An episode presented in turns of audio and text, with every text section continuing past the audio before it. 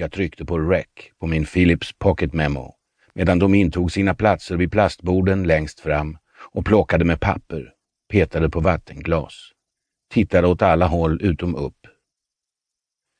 I blå hörna. Kriminalpolis överintendent George Oldman. Bekant från förr. En stor kar bland stora karar. Tjockt svart hår som låg klistrat mot skallen för att se mindre ut. Blekt ansikte som under lysrören var strimmigt av tusen spruckna blodkärl. De röda spåren efter små spindlar som löpte över hans urblekta kinder till sluttningarna på hans fyllenäsa. Medan jag tänker hans ansikte, hans folk, hans stund. Och i röd hörna, mamman och pappan i sina skrynkliga kläder och sitt flottiga hår. Han vispade lite över mjällen på kragen. Hon vred på vigselringen.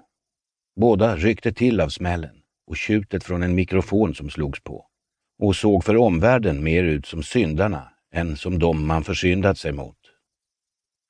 Medan jag tänker, har ni gjort er av med er egen dotter? Den kvinnliga polisen la handen på mammans arm. Mamman vände sig om och bara såg rätt på henne tills poliskvinnan tittade bort. Första ronden.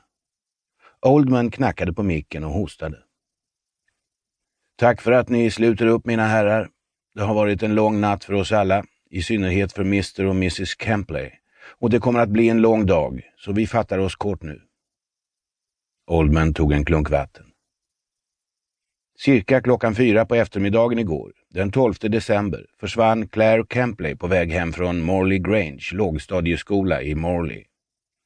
Claire gick från skolan kvart i fyra i sällskap med två klasskamrater i hörnet Rooms Lane och Victoria Road sa Claire hej då till sina kompisar och såg senast gå Victoria Road bort mot sitt hem runt klockan fyra ungefär. Sedan dess har ingen sett till lilla Claire. Pappan tittade oavbrutet på Oldman. Igår kväll när Claire fortfarande inte hade kommit hem drog Morley-polisen igång ett organiserat sökande med hjälp av familjen Kempleys vänner och grannar. Men hittills har dessvärre ingenting framkommit som kan ge oss en fingervisning om vad som ligger bakom Claires försvinnande. Claire har aldrig hållit sig borta förut och vi är självklart mycket angelägna om att få klarhet i var hon befinner sig och hur hon mår. Oldman snuddade vid vattenglaset men lät det stå. Claire är tio år gammal. Hon är blond och har blå ögon och långt rakt hår. Igår kväll var Claire iförd orange regnanorak, mörkblå polotröja, ljusblå jeans med ett framträdande örnmotiv på vänster bakficka och röda gummistövlar. När Claire lämnade skolan bar hon på en plastkasse med Coop-logga som innehöll ett par svarta gympaskor. Oldman höll upp ett förstorat foto på en leende liten flicka och sa Kopior på det här nytagna skolfotot kommer att delas ut efteråt. Oldman tog ändå en klunk vatten till. Stolar skrapade, papper prasslade, mamman snörvlade. Pappan stirrade tomt. Mrs Kempley ska nu läsa upp ett kort uttalande med förhoppning att det kan finnas någon person som såg Claire efter klockan fyra igår eftermiddag.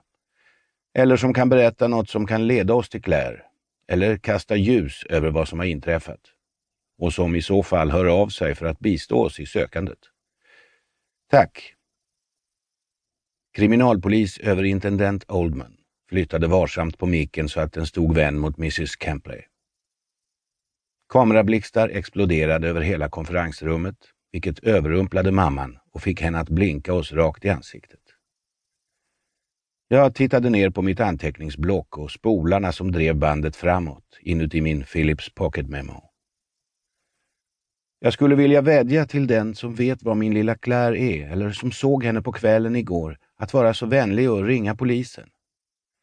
Claire är en väldigt snäll och rar flicka och jag vet att hon aldrig skulle ge sig av hur som helst utan att säga något till mig.